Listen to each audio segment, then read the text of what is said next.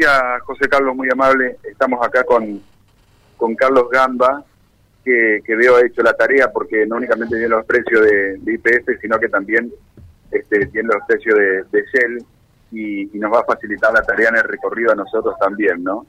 Bueno, Carlos, buen día. Un placer saludarte. Buen día, Silvio. Buen día, José. Acá de toda la información nacional, los noticieros y demás. Cuando llegué estaba el cartel apagado, dije, acá se viene el hombre que aumenta la Mira que la gente te va, la a agarrar con vos. Y bueno, fue a la madrugada, no me dio tiempo a cambiar los precios. Sí, PF lo cambia directamente al surtidor, lo, los mueven ellos, ¿no? Yo tengo que cambiar solamente el, precio de cartel. Me los chicos, por eso yo pasaba un precio, el de la super, que en el surtidor directamente a ellos ya le aparece el precio nuevo. Sí, sí, dos y media más o menos de la mañana hay cambio automático de, precio a nivel nacional y PF ya tiene ese, ese sistema que ya manda los precios a diferentes zonas. ¿Qué porcentaje estamos manejando, Carlos, entonces? Alrededor del 4%, sí, en algunos un poquito más, un poquito menos, pero estamos alrededor del 4%. ¿Podemos hacer un repaso de los productos de ustedes?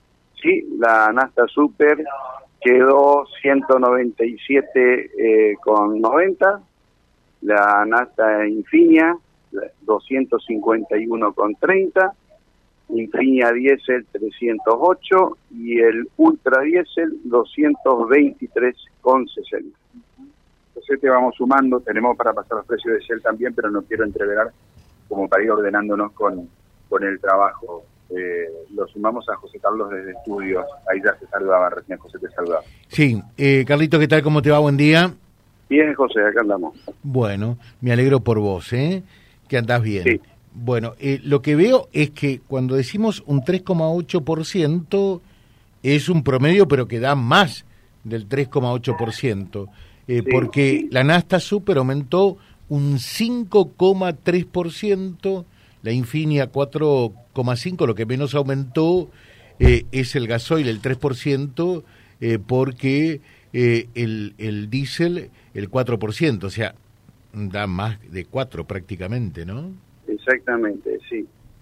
Nunca coincide, José, nunca coincide lo que dice la, noticiero nacional, que es un 3,5, siempre es un poco más acá en la zona norte, calculo yo, o la política de IPF de, en zonas de aumentarlo, bajarlo. No todos los precios son uniformes a nivel nacional. En definitiva, esa es otra.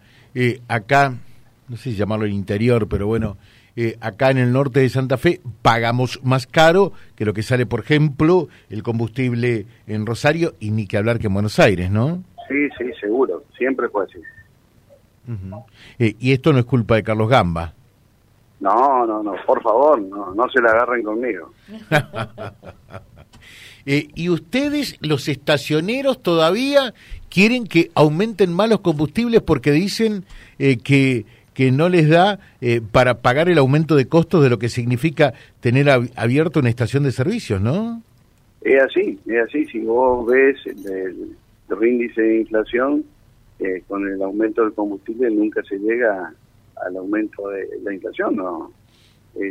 directamente mucho más bajo. Gracias, Carlos. Que tengas un buen día. Gracias a vos, José. Gracias. Vía Libre. Somos el gran foro de resonancia de toda la realidad que reúne la máxima audiencia comprobada.